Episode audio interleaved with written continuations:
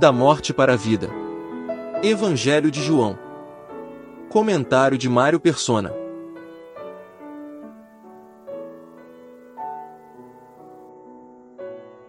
Se Jesus diz que aquele que ouve a palavra de Deus e crê tem a vida eterna, não entrará em julgamento, mas passou da morte para a vida, isso significa que essa pessoa deve estar morta para poder acontecer tudo isso. E está. Caso contrário, não faria sentido passar da morte para a vida. Ele fala aqui da morte espiritual.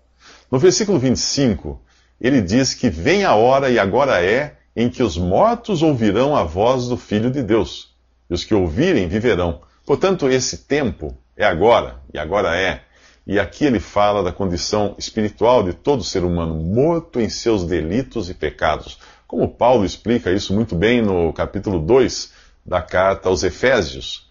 Quando Deus ordenou a Adão que não comesse do fruto de uma determinada árvore do jardim do Éden, a questão não estava no fruto ou na árvore, mas em quem tinha dado a ordem. A desobediência levaria à morte, que é a separação da vida e de sua fonte, que é Deus. Como Adão e Eva comeram do fruto, a morte entrou na criação. Eles e todos os seus descendentes morreram. No primeiro sentido, essa morte foi a separação de Deus e ocorreu imediatamente após eles desobedecerem. Depois viria a morte física, outra separação, desta vez do corpo, com a sua consequente degradação por lhe faltar vida. Todos os seres humanos nascem separados de Deus, em quem está a vida, e também sujeitos, portanto, à morte física. Você já parou para pensar que, para Adão, não fazia qualquer sentido dizer que ele morreria se comesse do fruto? A morte era desconhecida no jardim do Éden e Adão nunca tinha visto uma criatura morta. Portanto, Deus não esperava que Adão obedecesse por medo da possibilidade de morrer. Deus esperava que Adão obedecesse por Deus ser quem ele é. Do mesmo modo, não é pelo pavor do inferno que você deve crer em Jesus, também não é pela perspectiva de ser abençoado e morar no céu que você deve crer nele. Ambas, ambas, ambos os motivos são egocêntricos. Se você crer para escapar da dor do inferno ou para obter o prazer do céu, está pensando em si mesmo e perdendo de vista que deve crer em Jesus por causa de quem ele é, Deus.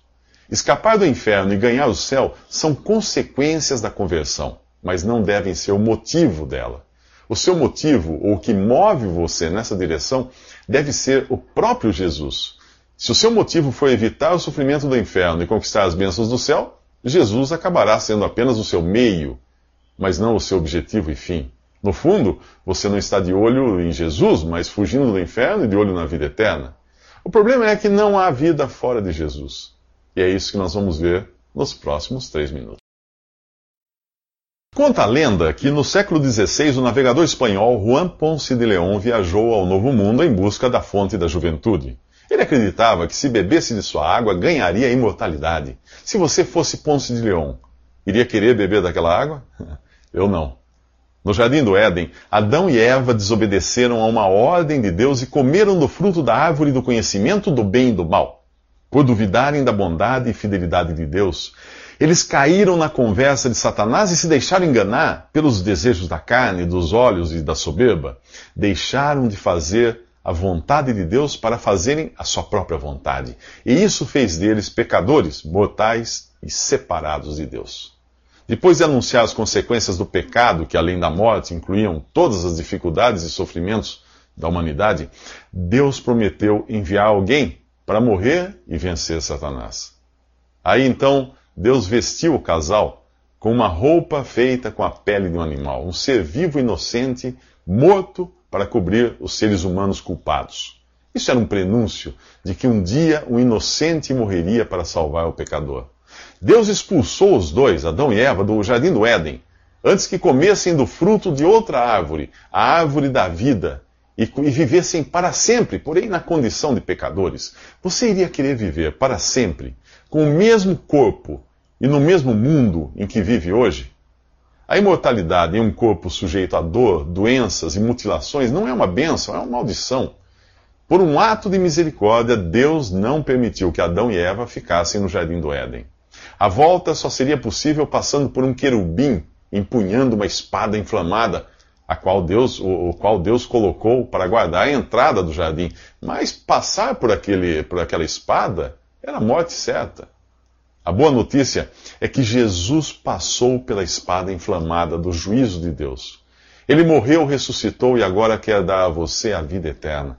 A árvore da vida no Éden era uma figura de Cristo, o único que tem vida em si mesmo, um atributo divino.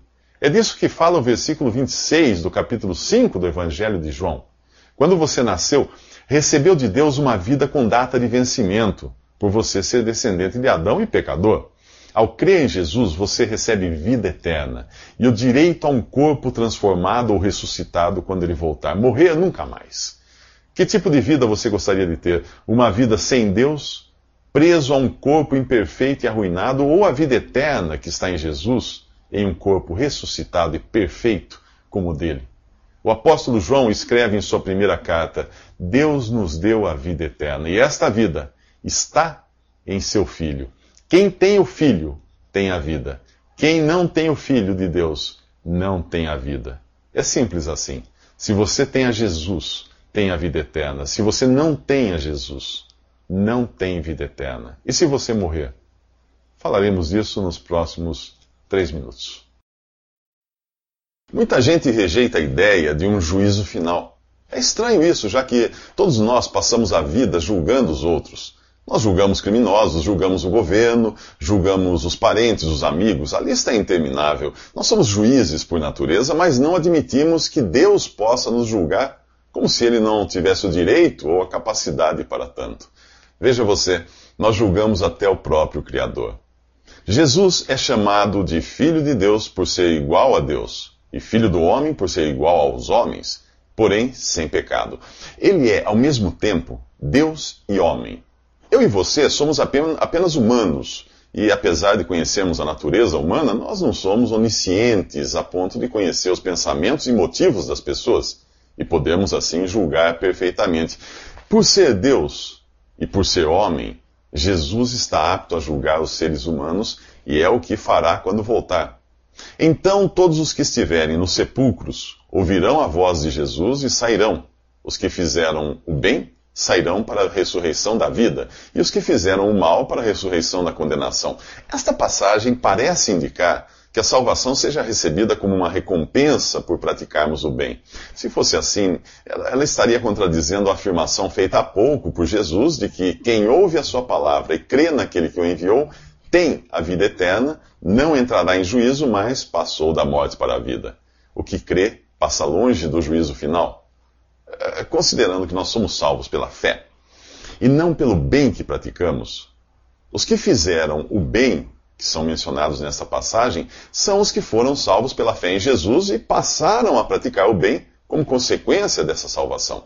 Uma vez salvos, eles se tornaram instrumentos de Deus. Não foram salvos pelo bem que fizeram, mas fizeram o bem por causa da salvação que receberam.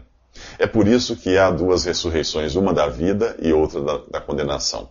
Os que não aceitarem o perdão que Deus oferece de graça agora serão julgados e condenados, pois o mal que praticam os condena. E antes que você diga que só pratica o bem, lembre-se de que Jesus irá julgar também os pensamentos. E se ainda assim achar que ele não pode julgar você pelo padrão moral dele, por você não aceitar esse padrão, a sua situação continua péssima. Você será julgado também pelo juízo que fez dos outros Acaso você sempre agiu do modo que exigiu que os outros agissem?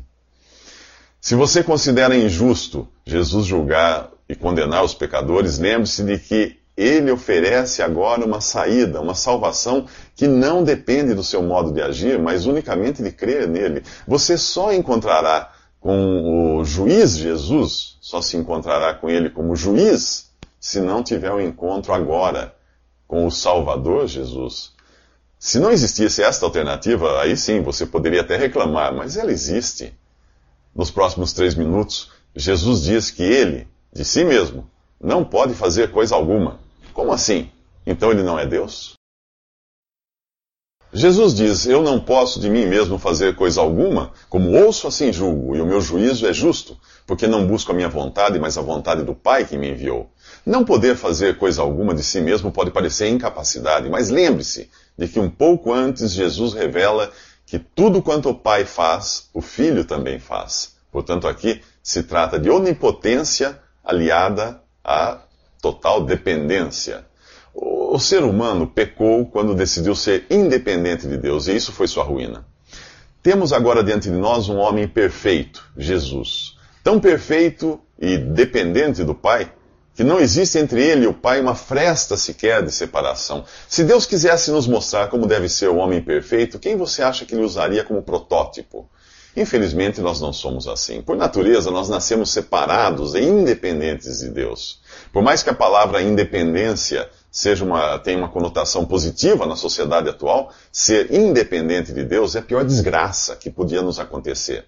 Se você nunca entendeu exatamente o significado da palavra pecado, aqui vai. Pecado é independência de Deus, é fazer a própria vontade. Com base na afirmação de Jesus, já deu para você perceber que ele não tinha pecado e nem podia pecar por ser Deus. Para pecar, ele precisaria ser independente do Pai, o que era tão moralmente impossível quanto é fisicamente impossível que gêmeos siameses caminhem em direções opostas. Eu e o Pai somos um, diz Jesus em outra ocasião. Ele é Deus, tão Deus quanto o Pai e o Espírito Santo. Agora pense nisto: o gabarito ou padrão para Deus aceitar alguém no céu é Jesus, o homem perfeito. A menos que você seja 100% como Jesus, não há chances de entrar lá. É por isso que na carta de Paulo aos Romanos ele fala de sermos justificados gratuitamente pela graça de Deus e pela redenção que há em Cristo Jesus. Para ser justificado é preciso que você tenha algo ou alguém que o justifique. Quando você presta vestibular, sua nota é o que irá justificar ou não o seu ingresso na faculdade. A escola estipula um gabarito que você precisa atingir como justificativa de que sabe o suficiente para estudar ali. No vestibular do céu, você não passa se não atingir o gabarito, de, o gabarito de Deus, que é Jesus, o homem perfeito. Isso reduz suas chances de admissão para zero. Mas você há de concordar que se o histórico de, de Jesus ou o seu currículo valesse para você, você seria imediatamente aceito na presença de Deus, não é? E assim é. Ao crer nele, você é purificado de seus pecados e, e, como dizem Romanos, é gratuitamente justificado.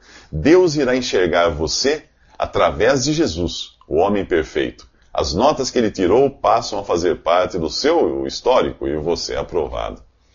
Mas quem diz tudo isso de Jesus além dele mesmo? É o que veremos no, nos próximos três minutos.